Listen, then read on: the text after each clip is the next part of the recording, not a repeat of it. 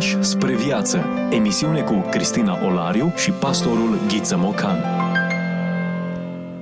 Bine v-am regăsit astăzi la o nouă întâlnire. Bun regăsit, îi spunem și pastorului Ghiță Mocan prezent în studioul nostru. Mă bucur și eu de o nouă întâlnire. Suntem uh, la o nouă întâlnire cu un nou autor, un uh, autor despre care nu am mai vorbit până acum, Jacques Ellul. Vom uh, poposi în secolul 20, iată mai aproape dacă până acum ne-am plimbat pe la începutul mileniului întâi, iată că astăzi suntem în secolul 20. Vorbim despre un teolog protestant, un filozof a cărui gândire o vom scana puțin în acest episod. Da, un teolog protestant de vârf al secolului 20, de asemenea un filozof, cum bine spuneați, un sociolog, un uh, politolog, un uh, specialist în mai multe domenii, greu încadrabil, spun uh, exegeții operei lui, tocmai pentru că, iată, a avut o perspectivă multidisciplinară asupra realității. Jacques Ellul s-a născut în anul 1912, la 6 ianuarie, la Bordeaux, și s-a stins în anul 1994. La 18 ani s-a convertit la protestantism, de-a lungul timpului a devenit un critic al creștinismului, al creștinismului în sensul istoric al cuvântului, considerând că, odată cu devenirea creștinismului ca instituție prin edictul de la Milano, anul 313, acesta ar fi fost deturnat de la sensul său inițial, transformându-se într-un complice al puterii politice și în cele din urmă creștinismul însuși, cităm din Jacques Ellul, a devenit trădător al lui Hristos. A studiat la universitățile din Bordeaux și Paris, a conferențiat la universități uh, cum ar fi cea din Montpellier între 1937-1938 și Universitatea din Strasburg, 1938-1940,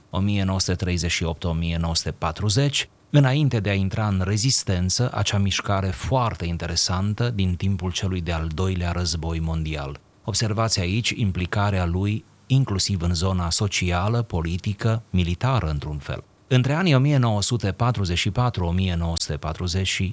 1944-1947 este viceprimar al orașului Bordeaux, iar între 46 și 1980, iată câteva decade bune, predă științe juridice la Universitatea din oraș, dar și istorie socială la Institutul de Studii Politice afiliat acestei universități. A scris un raft de cărți, am putea zice. Printre lucrările sale cele mai importante, notăm, Fundamentul teologic al legii 1946, Prezența împărăției 1948. Urmează apoi o a doua galerie de lucrări, care a fost de asemenea și cele mai cunoscute, Tehnica propagandei 1962, tradusă repede în câteva limbi de circulație, avem apoi Iluzia politică 1964, ambele despre neputința omului modern de a mai avea control asupra statului, tehnologiei și al lumii în general, cumva despre neputința omului modern.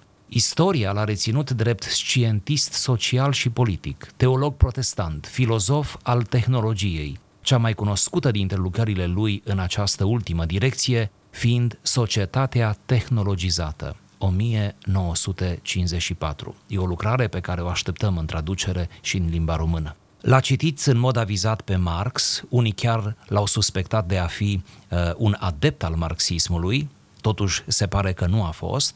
A considerat însă marxismul ca o simplă ideologie fosilizată, precum toate celelalte. A fost un critic acerb al comunismului și, nota bene, al capitalismului deopotrivă a consacrat pagini importante alienării, problematicii tehnologiei, a propagandei, a manipulării prin mijloacele moderne. Probabil cel mai bine îl putem înțelege din propriile lui cuvinte. Nimic din ce am făcut, trăit sau gândit nu poate fi înțeles decât dacă se raportează la libertate. Frânturi de înțelepciune Vorbim despre autori care nu au voie să fie uitați. Discuție cu pastorul Ghiță Mocan. Iată o discuție care ne plasează în secolul 20, așa cum spuneam, pe marginea unui volum semnat de Jacques Ellul, Subminarea creștinismului, și aș vrea să citim câteva fragmente înainte de a începe discuția pe marginea textului. Da, este vorba de acest volum, Subminarea creștinismului, apărut la editura Sens din Arad în anul 2018. Este o analiză foarte interesantă asupra creștinismului istoric și în această carte autorul încearcă să uh, surprindă acele momente care, crede el, au dus la un anumit derapaj de la vocația inițială a creștinismului. Cele două citate pe care le voi lectura de îndată sunt chiar din deschiderea acestui volum. Întrebarea pe care vreau să o schițez în această carte este una dintre cele care mă tulbură adânc. Ea mi se pare insolubilă însă în stadiul actual al cunoștințelor mele și îmbracă aspectul grav al unei ciudățenii istorice. Poate fi formulată cât se poate de simplu.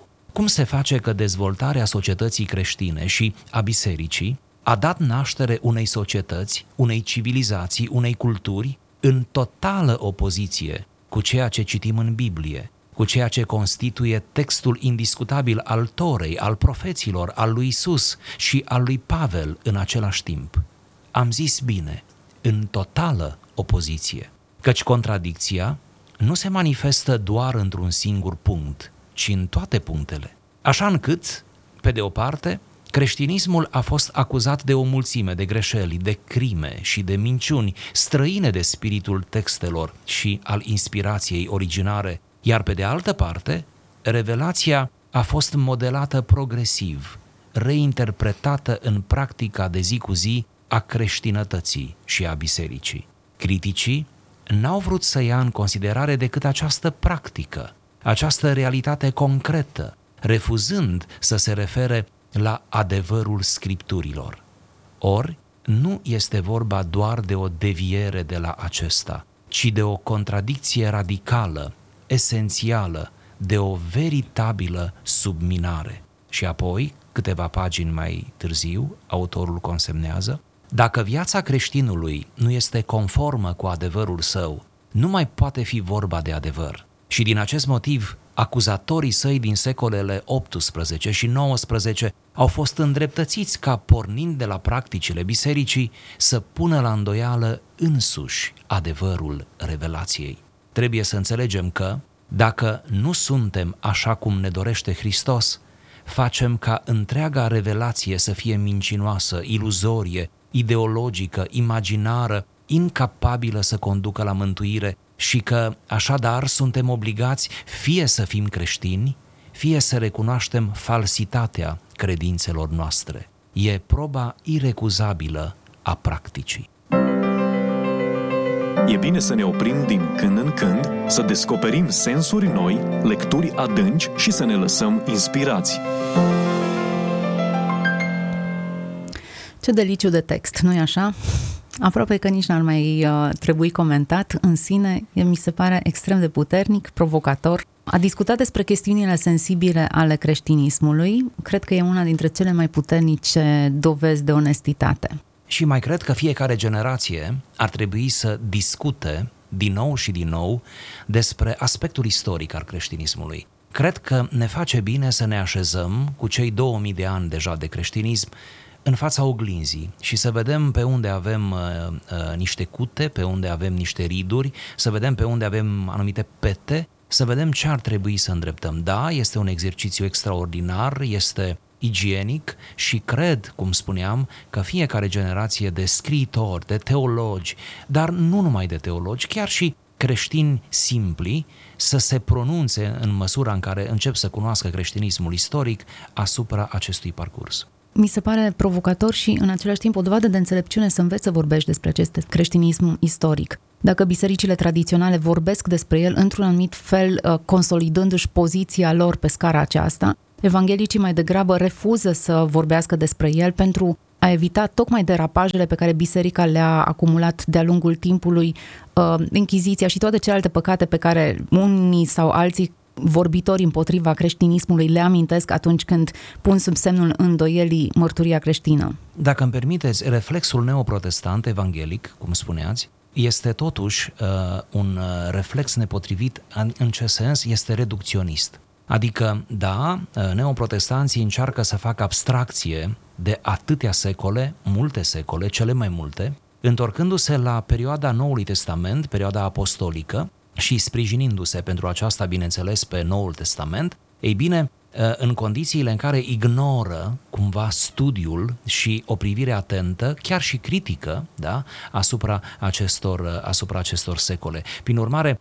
atitudinea aceasta este un pic radicală. Probabil că ar trebui să ajungem la secolul I, dar trecând, iată, sau adâncind studiul nostru prin toate secolele până acolo, adică mergând cu minte pe drum, încercând să observăm jaloanele, da, care au uh, ținut până la urmă creștinătatea în picioare, pentru că uh, cea mai simplă afirmație pe care ar trebui să o credem, să o postulăm, este că dacă creștinismul a ajuns până la noi, înseamnă că între secolul I și secolul 21 au fost suficiente generații care au păstrat acest spirit. Cu siguranță.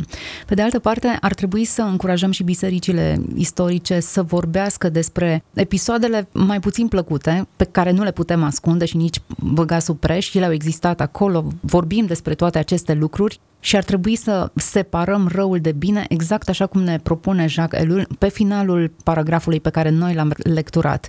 A ne trăi mărturia creștină integral și a ne asuma lucrurile în care chiar nu am fost ceea ce trebuia să fim. Din punctul acesta de vedere, îngăduiți-mi să iau apărarea celor două tradiții istorice uh, ale creștinismului și să spun că secolul 20 a fost un secol bun, a fost un secol al pocăinței, în sensul că atât catolicismul cât și ortodoxia, în feluri diferite și poate cu intensități diferite, au emis anumite documente cât se poate de oficiale, bisericește vorbind, uh, prin care uh, au cerut iertare, prin care și-au făcut mea culpa să nu ne facem că nu observăm aceste interesante luări de poziție, care noi sperăm că nu sunt numai uh, bine scrise, nu sunt de, numai niște gesturi oficioase ale uh, celor două mari tradiții creștine, ci sunt uh, uh, o sinceră, o sinceră părere de rău, o sinceră recunoaștere a anumitor vinovății. Cumva cred că ne aflăm într-o perioadă fastă, într-o perioadă bună în care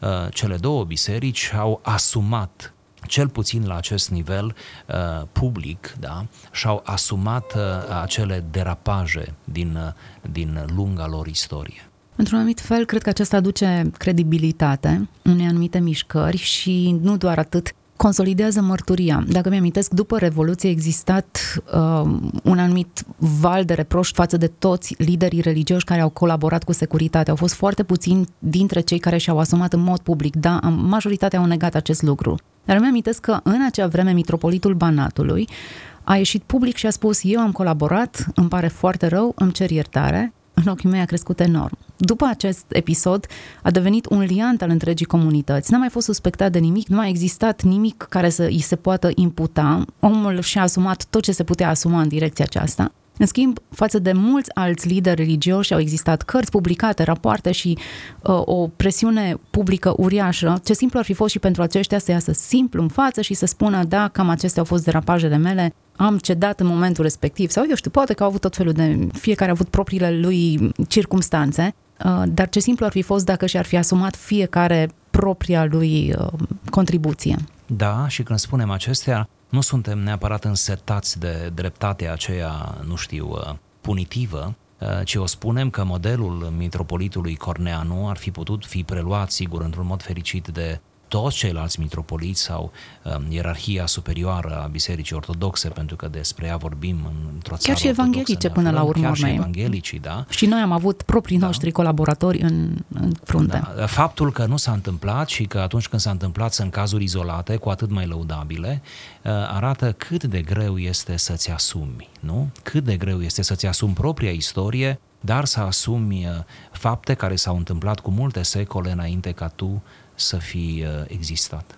Ei bine, Jacques Ellul vine în acest volum intitulat destul de provocator Subminarea creștinismului, vine exact cu această referire. Dacă viața creștinului nu este conformă cu adevărul său, nu mai poate fi vorba de adevăr. Și tocmai pierderea mărturiei creștine se datorează acestei lipse de asumare, a falimentelor până la urmă urmei, a, a lucrurilor care nu ne fac cinste, dar care trebuie asumate. Jacques Ellul pre, uh, pledează aici pentru practică, pentru praxis. El spune că o credință fără practicarea ei la scară individuală este ruinată, este nulă. El spune că toate ritualurile pe care și le-a formulat creștinismul, eh, fie răsăritean, fie apusian, în cursul istoriei, eh, nu ajută prea mult, ba din potrivă pot să fie moduri de alienare, în condițiile în care creștinul însuși nu trăiește în forul lui interior aceste adevăruri. Dacă adevărul nu ne pătrunde, va spune Jacques Ellul de-a lungul întregii cărți,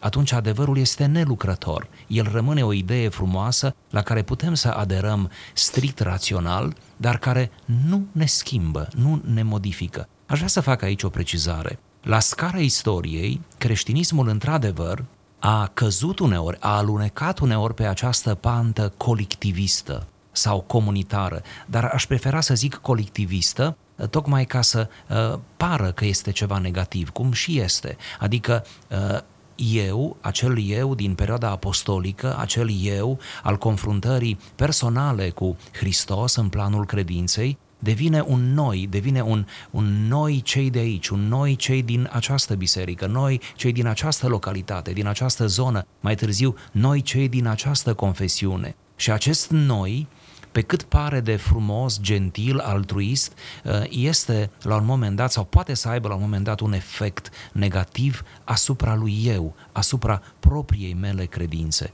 Cumva, marea chemare a autorului este pentru a ne trăi la nivel individual credința și apoi toate celelalte forme ale credinței, care uneori sunt forme destul de confesionale, poate chiar locale, nu deranjează sau pot să fie cumva integrate în această uh, trăire, cum ziceam, autentică, profund interiorizată a credinței.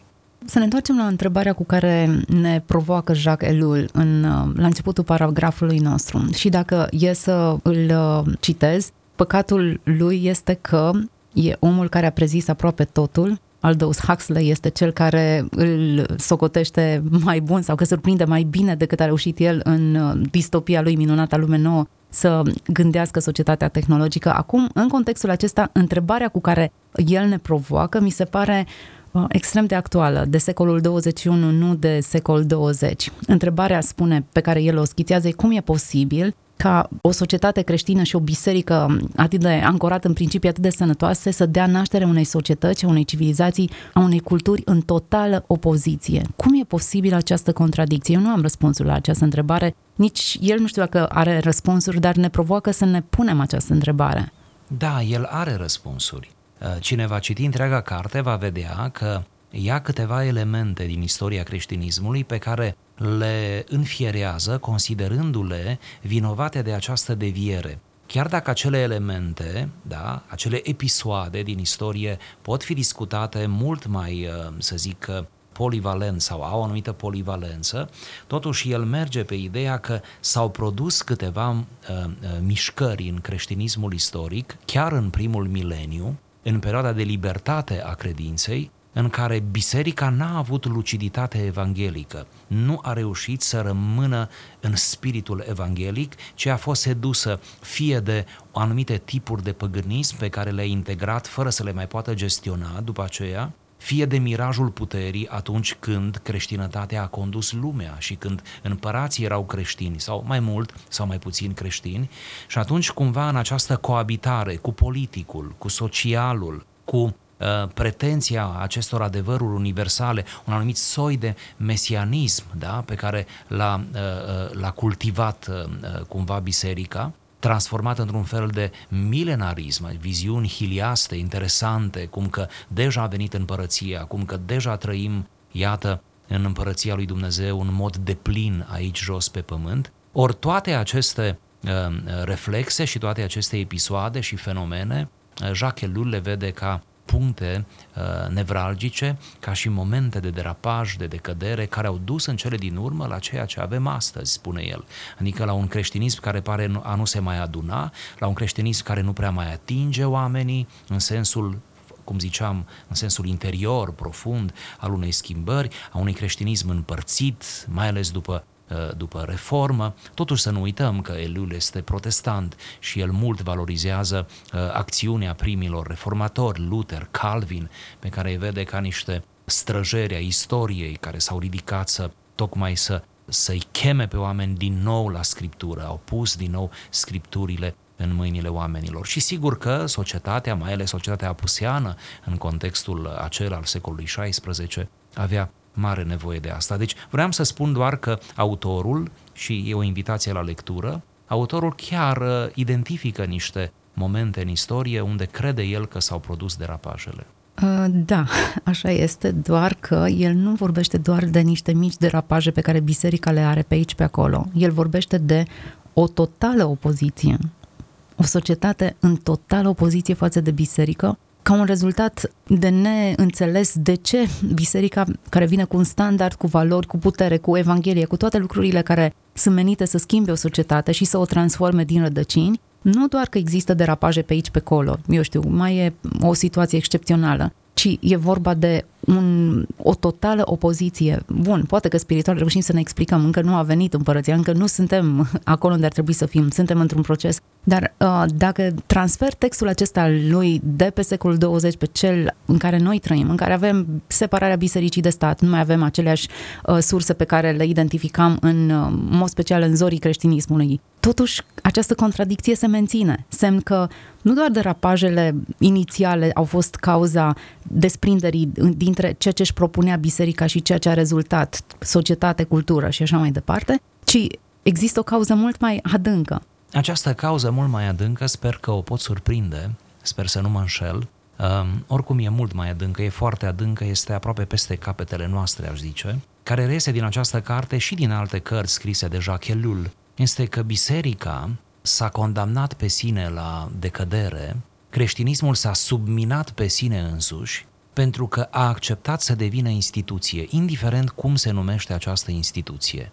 E, asta deci, e cumva, interesant. Da, acest reflex uh, de instituție al bisericii, această organizare din ce în ce mai precisă, mai clară, această dobândire a puterii, puterii ecleziale, uneori chiar o dobândire a puterii politice. Sigur că el discută din perspectivă protestantă și uh, pune mereu uh, în comparație protestantismul cu catolicismul, sigur că da, dar dincolo de toate, ideea aceasta adâncă pe care o căutăm este tocmai faptul că biserica a acceptat să fie instituție. Și atunci când a avut cea mai mare putere în istorie, biserica a făcut cele mai mari gafe, a făcut cele mai mari greșeli. El nu se sfiește să spună nu în această carte, ci într-o alta, că până și luteranismul da, și uh, calvinismul, iată, biserici născute din reformă, la scara propriei lor istorii, uneori au pactizat cu puteri uh, politice cu totul străine, ba chiar anticreștine până la urmă. Ei bine, uh, deci cumva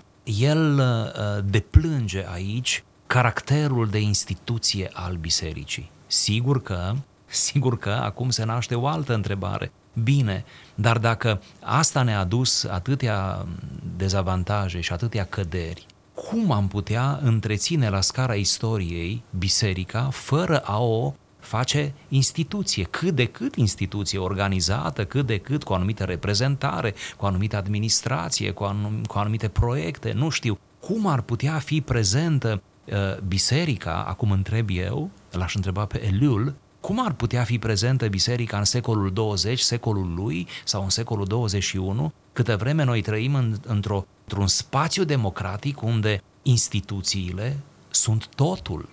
Dacă biserica își declină dreptul de a fi o instituție, indiferent ce am înțelege prin asta, atunci cum ar fi prezentă biserica pe scena lumii? Pe de altă parte, chiar în stadiul inițial, foarte mult se raportează la biserica inițială, uite cum era biserica primară, cum se desfășurau lucrurile atunci. Chiar în stadiul acela inițial exista o, o dorință și o intenție de organizare și de, de a așeza sub rânduială, să folosesc terminologia, toate lucrurile. Da? Cum să funcționăm cu bisericile, cum să stabilim ierarhiile, cine coordonează treburile administrative și a le face în felul acesta devenea un, nu doar o grupare de oameni care se întâlnea arbitrar pe aici, pe acolo, ci ea se contura ca o comunitate cu reguli stabilite, cu o funcționare, cu o o anumită disciplină și ne dăm seama că altfel nici n-ar fi putut să se perpetueze toată istoria aceasta dacă nu ar fi existat o formă de organizare. Păcatul nu neapărat ar fi în faptul că s-au organizat oamenii, ci cred că undeva în toată organizarea noastră umană am devenit atât de umani încât factorul supranatural devine cumva exterior și nu central. Poate greșesc eu, nu știu, asta este nu, interpretarea mea. Nu, aceeași părere, dar înainte de a-mi spune părerea, vreau să doar să, să nu să completez, să întăresc ceea ce spuneați. Apostolii înșiși au revendicat prin acțiunile lui acțiunile lor o anumită nevoie de rânduială și-au așezat uh, lucrurile în rânduială pe măsură ce se deschideau bisericile. Sigur, atunci era totul la început. După dispariția apostolilor, nevoia aceasta de rânduială a fost legitimă. Cine este cel mai mare între noi? Bun, cine este următorul după el? Bun, cum facem rugăciunile pentru Euharistie? Dar uh, momentul botezului, cum îl facem? Cum ne ocupăm de biserică din punct de vedere spiritual, de creșterea membrilor bisericii? Cum scriem niște cateheze pe care apoi să le prelucrăm cu catehumeni în drumul lor spre botez? Și așa mai departe. Prin urmare, nevoia aceasta de rânduială era o nevoie legitimă. Uh, rânduiala conferă o anumită coerență creștinismului la începuturile lui. De asemenea, ne oferă o anumită unitate, o anumită siguranță. Avem nevoie de o rânduială. Și asta resimțim toți în comunitățile în care ne mișcăm, că cumva, dacă lucrurile sunt cât de cât predictibile, cât de cât, da, ne simțim cumva mai în siguranță. Și acum, ca să uh, revin și eu la idee, nu rânduiala este o problemă, așa cred și eu, nu organizarea, ci aș adăuga acest element, Odată ce suntem organizați, odată ce am devenit o instituție, sigur, ne străduim să fim o instituție cât mai pe placul lui Dumnezeu, toate imixtiunile, toate uh, uh, inadvertențele, ba chiar imoralitatea care se strecoară uneori în aceste structuri este mult mai vizibilă sau este mult mai, uh, mai periculoasă decât acțiuni disparate, știți, acțiuni ale oamenilor care oricum sunt împrăștiați, nu știu unii de alții. Cumva aș fi de partea lui Elul și al tuturor criticilor eh, care merg de pe această poziție a lui Elul că, într-adevăr, odată ce instituția este inevitabilă, este necesară, chiar instituția bisericii, răul pătruns în această instituție, în structuri, în ierarhii, în spectrul acesta ideatic da? și administrativ al instituției, răul se propagă mult mai rapid.